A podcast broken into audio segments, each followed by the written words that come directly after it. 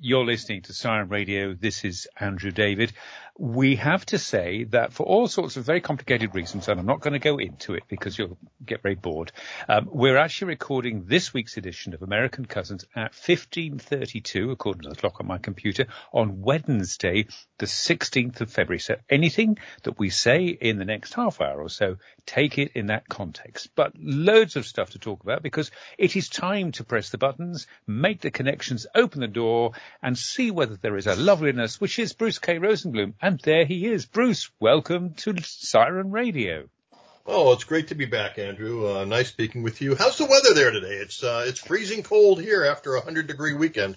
It's funny you should ask about the weather because um, it's actually going downhill rapidly here. Although you and I have, in our pre-chat, both got the same weather app on our phone, and we've compared and contrasted temperatures. And I believe the temperatures, it's super mild here, are warmer here in Lincolnshire at 55 Fahrenheit than they presently are with you guys in the glory that is Los Angeles. Yeah, we're at 43 Fahrenheit, going up to 66 today. Oh well, we won't get that. We're, we're basically 55 is as best as we're going to get. We've got big winds. We've got two big name storms. One's called Dudley. Now Dudley is the name.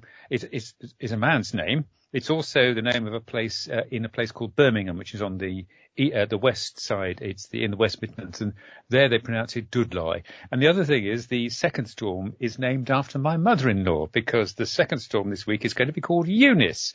And we've been pulling a leg all week. Anyway, Bruce, how are you? We're going to talk about your, your fitness and health later on, the last thing, because today is a very big day for you. So if you're ready, let, let's look at the things that you've, you've come up with, including an utterly fascinating aspect of the, the, the fallout from COVID, which I think you're calling or is being called social disengagement. Take us through that.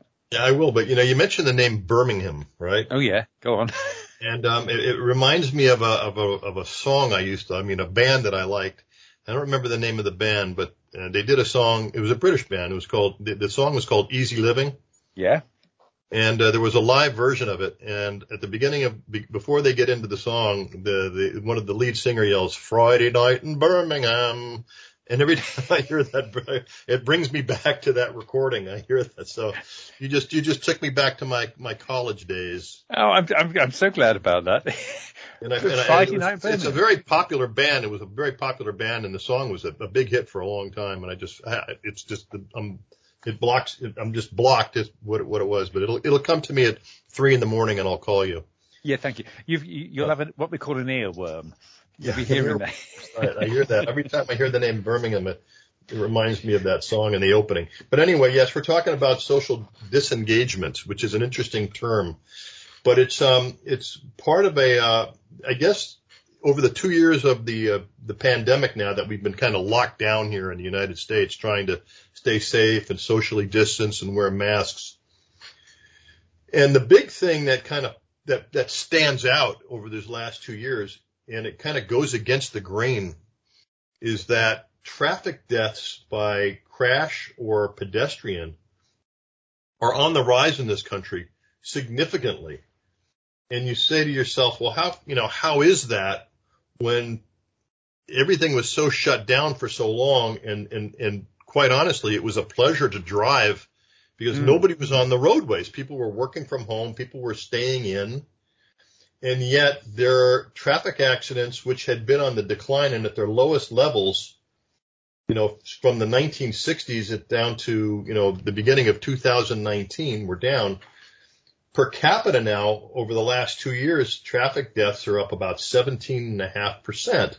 Goodness. And it's, um, it, it's, it's, it's, it's tied really directly to, to the pandemic, believe it or not.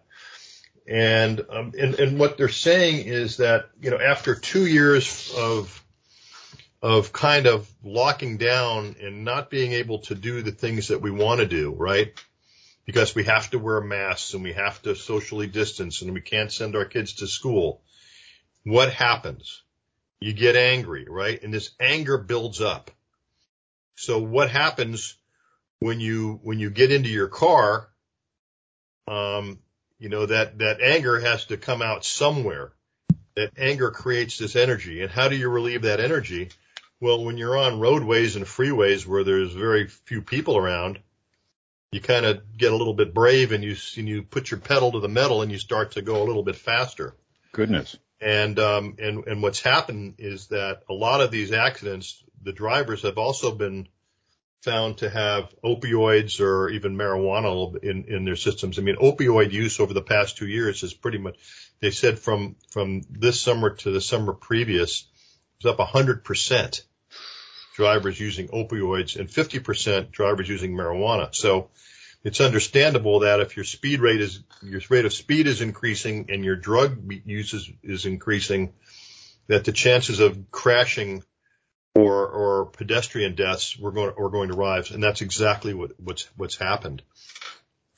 And uh, it, it's it's it's it's ridiculous. I mean, there's other factors that contribute to to crashes, like you know the size of vehicles that are so they're so much bigger. These big SUVs, these heavy trucks. Yeah. When you get into an accident, you know it, it causes some damage. And when drivers are distracted by being on their cell phones or texting or whatever they're doing, you know, you know those are the typical kinds of things that happen. But but you add all these other factors, the speed and the and the drug use and the anger, and all of a sudden you've got you've got trends that nobody really saw coming or expected, and it's crazy. And you would think that with you know that it, these crashes and these deaths would be equal opportunity uh, kind of things, where it would be the the, the pattern would be would spread out evenly across socioeconomic and, and, and racial groups, and that's not the case. Um, the the the majority tend to be um, uh, people of color, people from from low income areas. Um, why? Well, a lot of the people that are out on the roadways are the essential workers, and they tend to be people of color, and they tend to be people that that needed to work. Um, the pedestrian deaths are caused. You know, a lot of them are, are are involved with people of color because they're happening in areas where the, the roads are bad. There's no crosswalks. Um, they have a poorer quality of vehicle because they can't afford a, a, a newer, safer vehicle. And um, the amount, um, the the the amount of um, accidents and deaths for for for people of color, uh, particularly Black Americans, while the U, overall U.S. traffic deaths rose 7.2 percent in 2020, it was 23% for, for black Americans. And again, uh, essential workers who couldn't stay home and work remotely are disproportionately black. Um, and in many cases, the, the, the, the, the black, uh, uh, population can't afford, uh, motor vehicles. And so they do a lot of walking and they take, they take the bus systems and they're, and they're vulnerable, especially if they're walking in areas where you know, crosswalks aren't available and, and people aren't paying attention to to what's happening on the roadways. So it's it's it's a really dis- and, and then on top of that, um, learning losses have been um, they have been part of this social disengagement as well, because the kids, particularly um, Black and Latino children, um, they a lot of them attend more high poverty schools, and so there's more cases of drug overdoses and suicides in these areas among these kids, and and they're and they're having a, a, a lot of a lot more trouble, you know, socially engaging. So, you know, you, you, add, you, you, add all these things together, and it's, it's a vicious circle, isn't it? yeah, it's a vicious circle, but it's a it's a perfect storm of, of of of these of these things that have all come together to create, you know, what they call this social disengagement, and you know, it's it's it's really a shame. You know, you have these children and kids wearing masks all day long. Um, it's it's widespread frustration among these people that they can't they can't socially interact, and you know the the biggest fear now is you know everybody's been clamoring to get back to normal for so long, but but really what what is the new normal going to be? Are people going to really? You know, the biggest concern now is will people really be able to cope with with getting back to more normal times? Will that still you know, provide the kind of pleasure and support and comfort that people need when they've been behaving so badly towards each other, have been taking out their frustrations on the roadways. You know, crime is up in this, in this country a lot. You hear about all these, um, smash and grab robberies at, at, at malls um, tourists, you know, attacked and robbed um, when they when they're when they're coming in to visit, particularly um, you know was was noticeable in Los Angeles during the Super Bowl week. Um, so crime is up. Car accidents. I mean, it's it's it's you know when you stop to think about it, you you go, wow, you know, it, it, this is right. This really is happening. And it seems to be happening, you know, just as these trends say, in, in areas where there's high poverty, um, you know, the lower income people of where, where, where there's pockets of people of color. So not only did the, did the disease itself, did not only did the pandemic attack people of color because of their inability to get, you know, to, to the, the proper medical care and because they didn't, they weren't able to afford, um, the, the kind of health insurance that others, that others have. Not only did the pandemic take its toll on taking those lives, but now you've got this, this concept of social uh, disengagement where now people taking out their frustrations and their anger in their cars and by, and by, you know, taking their access to drugs is, is, is, it's like a double whammy. And it's, um, you know, it's an interesting trend, but it's also very disturbing. And, you know, what do you do about it? Well, and, and that's exactly the point. What do you do about it? Uh, because we're all desperately trying to get back to a new normal. We don't really know what that new normal is going to look like.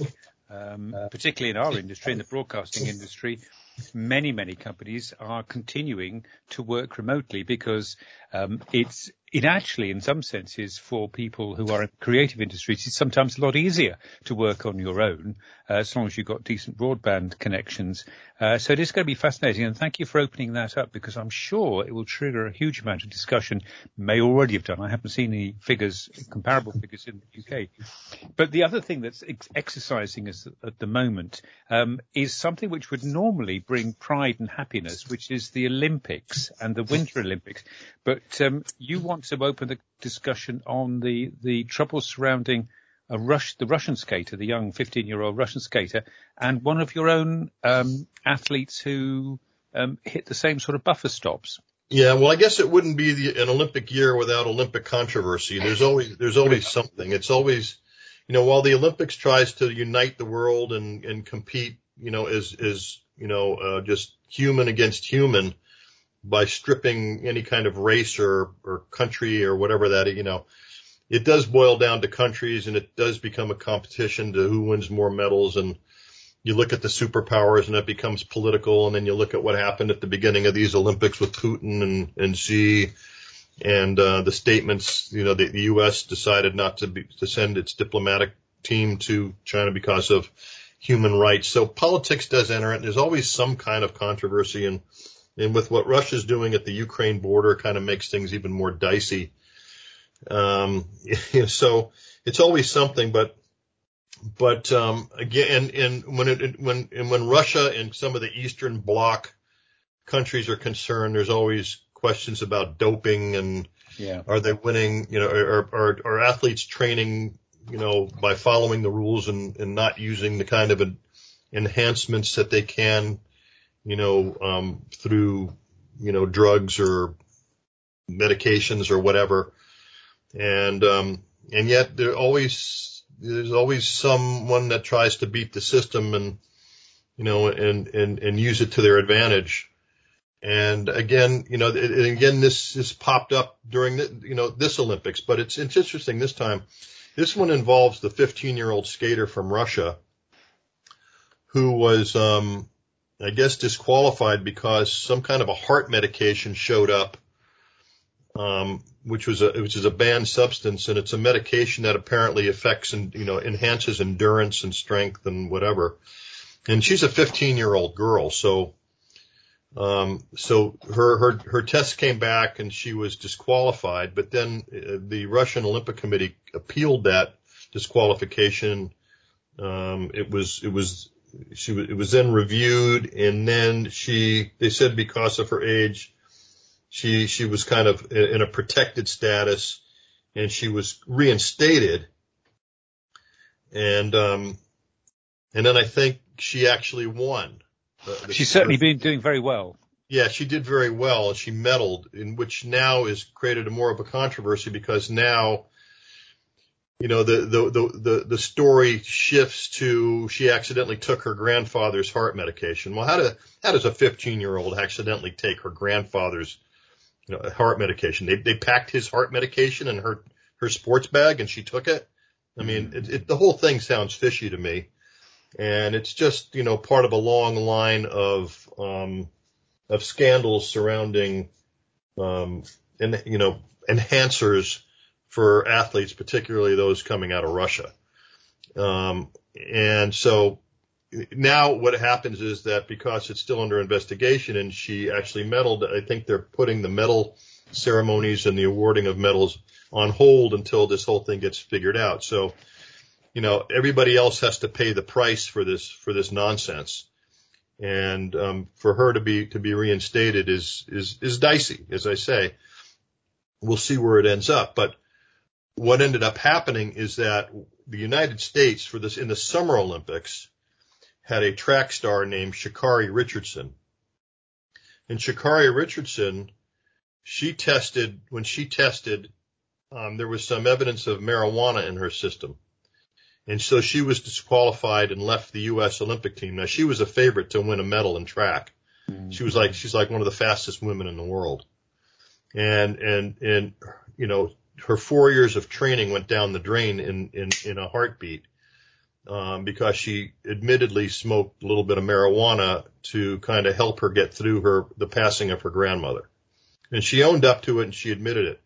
Now, if you look at the two the two substances that were that were found in these people, marijuana is not going to make you run faster and jump higher. If anything, it'll slow you down. Make you chill. But but this particular heart medication is just the opposite. It's a, it's a, an endurance enhancer and amongst other things.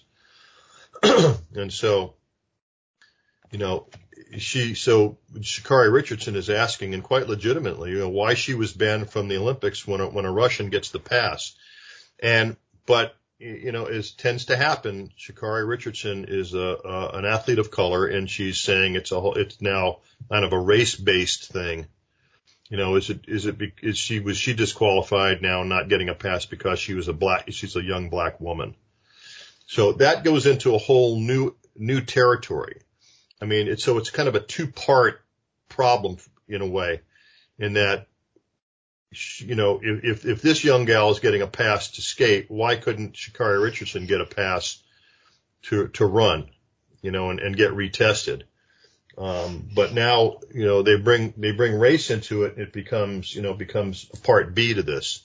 So while I believe, you know, while I support her and, and, and, and, and say that yes, it's a legitimate question. Why does one girl get a pass and the other one doesn't?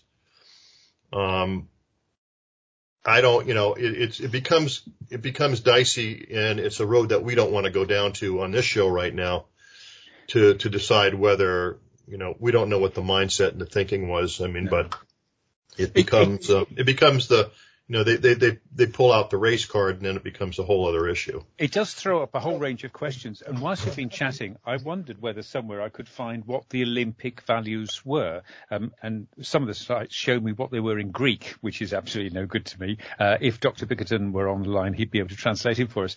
But, and of course, he's our North, North Wales correspondent. But I found out what, uh, from the, the modern Olympic, what the three values are. And you'll be fascinated about this. And, and it does feed into what what you've been talking about. The three values of Olympism, as it's called, are simply excellence, friendship, and the third one, respect. Yep. And I just think three words that actually we can apply not just to the Olympics, but life in general.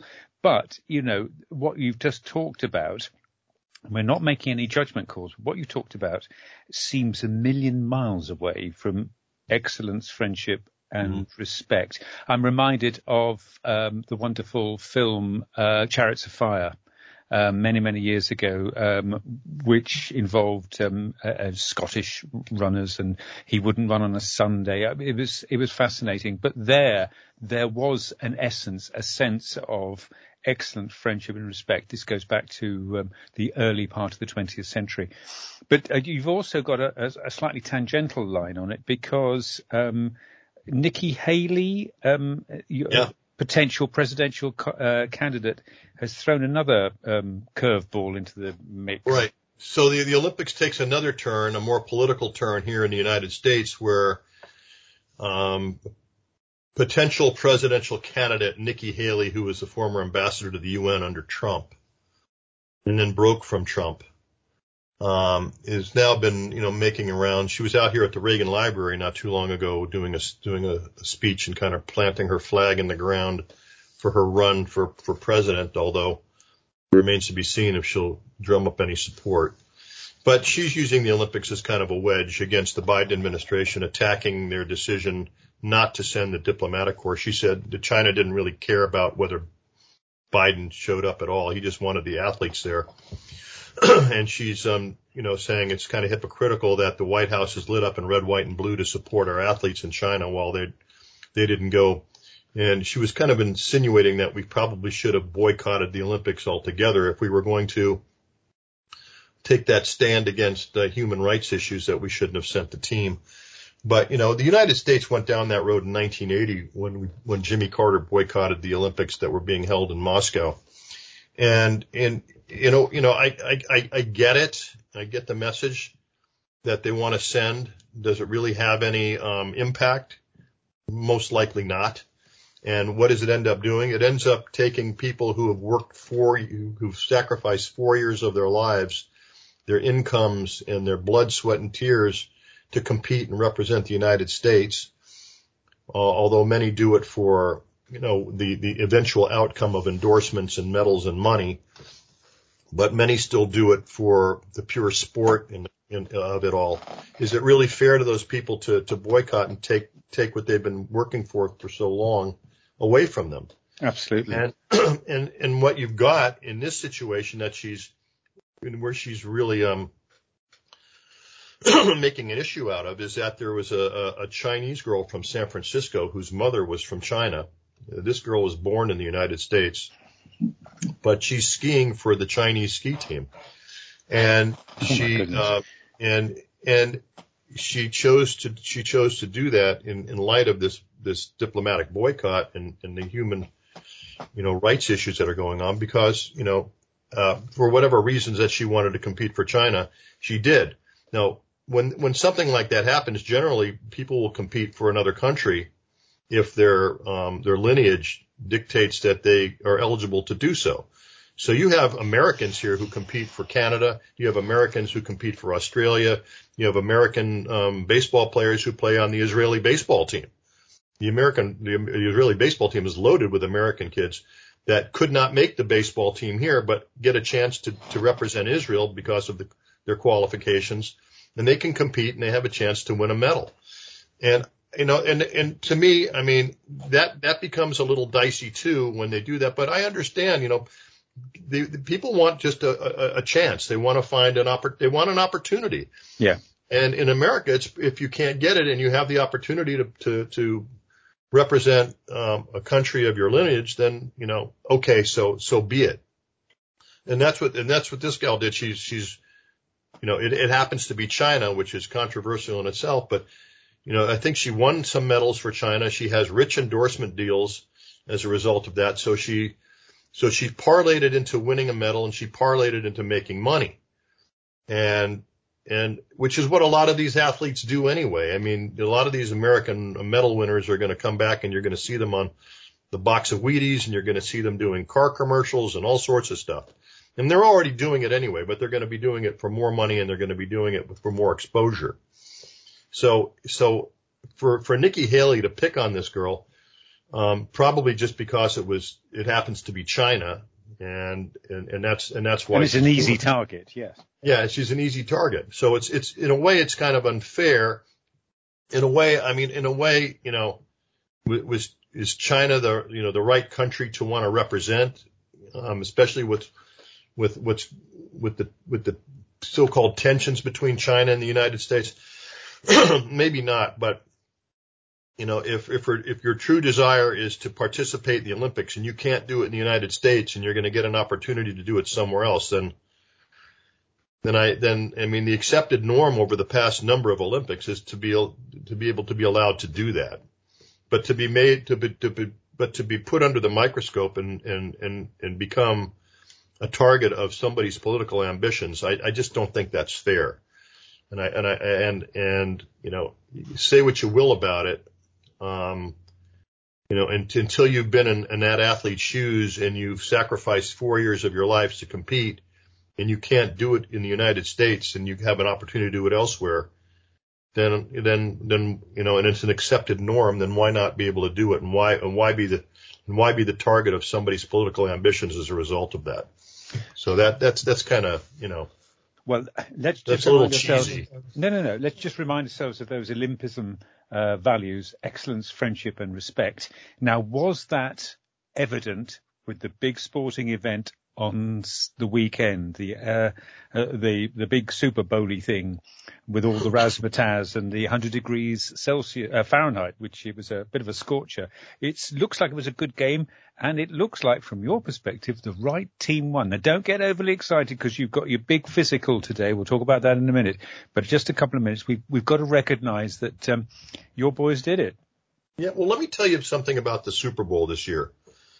Um, you're right you, you talk about those, those values. And I must say those values I think were on display, um, from the athletes from both teams, um, from the, from the, from, from the get go. And I think this was a different type of Super Bowl hype than previous years because of, I think, the friendship, the respect.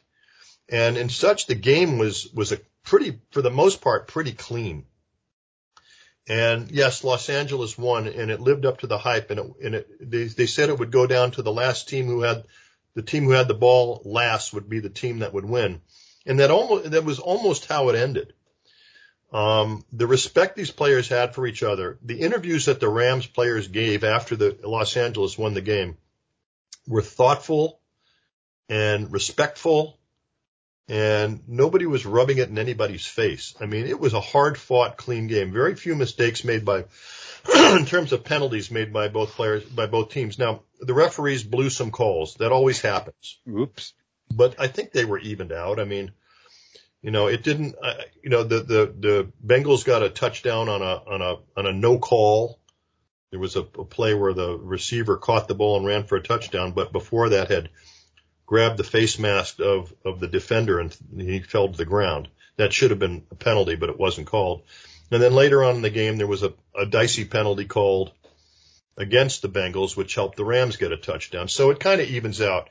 You know, people say, oh, it's all fixed in this, but you know, you don't, the referees have no idea what plays are going to come up and how it's going to be called. So I think that's ludicrous, but the referee, the, the refereeing was good, I think, for the most part. Each team got, got some breaks because of the refs each team had some great things that they did. Each team had some very poor things that they did.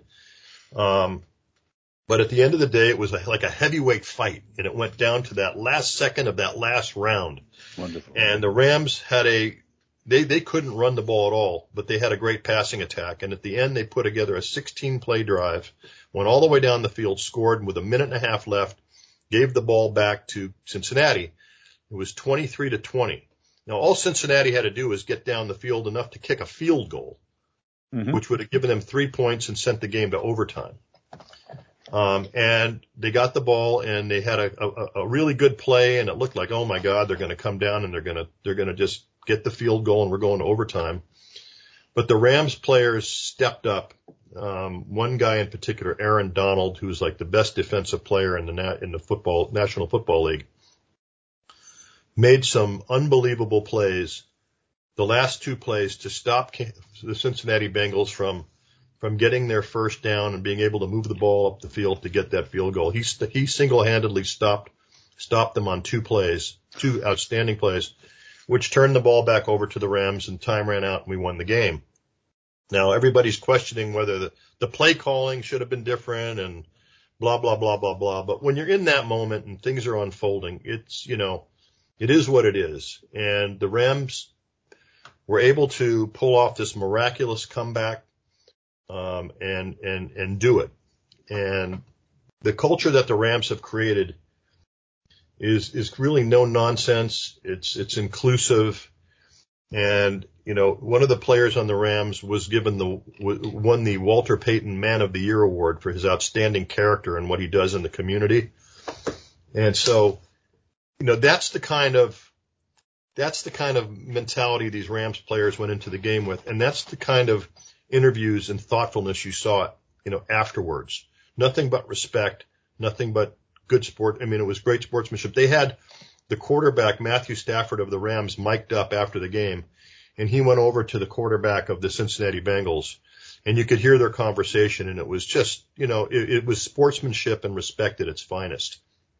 You know, he told him, continue to be who you are. You're going to have a great career in the NFL. You're an outstanding, you know, you're outstanding. You know, just keep it up. And it was just, you know, it's nice to hear players, you know, as soon as the, the, the whistle blows and the game is over, the respect they have, the camaraderie that they have, it's, it's really nice to see. Absolutely. And, uh, you know, so so we're having a big parade here in Los Angeles today for the Rams, and uh, going to excite. I mean, Los Angeles has been lucky in the last two years. We had the Lakers win the basketball championship, the Dodgers won a baseball World Series championship, and now the Rams won the football championship. So, you know, LA is feeling pretty good considering you know all we've been through with COVID and the lockdown and and all the nonsense it's it's it's it's a really it's really nice to be you know to be in a place where people are kind of feeling good about the, the teams and the teams have really done a, a heck of a lot. They give so much back to the community. So it's it's um it, it's really great. It's a really nice okay, thing. Okay, calm. Now start breathing. We've got into the zone. We've got to get you down from your super excitement with the Rams and the Dodgers and everybody else. Let's talk about what's happening to you today. It is Wednesday. We're recording this a day early. Wednesday, the 16th of February, just turning four o'clock. You have, is it day, whatever it is, day 28? You've got the, the big plug-in. They're going to have a look at your innards, aren't they? Right. Because, well, actually, if we would have done the show tomorrow, I would have been able to report to you how this experience went but because we're doing it today in uh, at 2:30 this afternoon, it's now 8:04 here in uh, in the man cave. At 2:30, I will be at the um, coronary PET scan facility. It's a 45. I learned it's a 45 minute uh, procedure, and I'm in the tube, in the CAT scan tube, with injected with this radioactive dye and um, there's also they are also going to um, medically induce a, sp- a, stress test by speeding up my heart rate and, and, mm-hmm. and seeing how it it handles a, a, higher you know a higher pace. Um, my heart rate, my resting heart rate is in the mid 40s, which is, and I think 50 is kind of a, a target line. So, you know, anything lower than 50 is either a problem or it, it's kind of a, a twofold thing. And Nigel, I wish he was on, could explain this better, but um, most elite athletes who do a lot of training and a lot of cardio will have a resting heart rate in the 40s. a lot of long, you know, a lot of distance runners like the Kenyans, their heart rates are probably extremely low. Um, so, but I do a lot of cardio and I've been doing it for a long time. And so my resting heart rate has always been in, in, in the mid 40s or so. So that's not surprising. And um, so they'll they'll they'll take a look at me in the resting mode. I'm sure they'll speed it up. They're gonna they're gonna follow the uh, the markers, and then I'll have done all my tests. I'll have done I have done the, the the heart monitor for five days. I did the four ultrasounds, and now I'll have done the PET scan. And in a week from a week from today, on the 22nd, I will be in a meeting with the cardiologist to figure out what exactly has been going on and what the next steps are.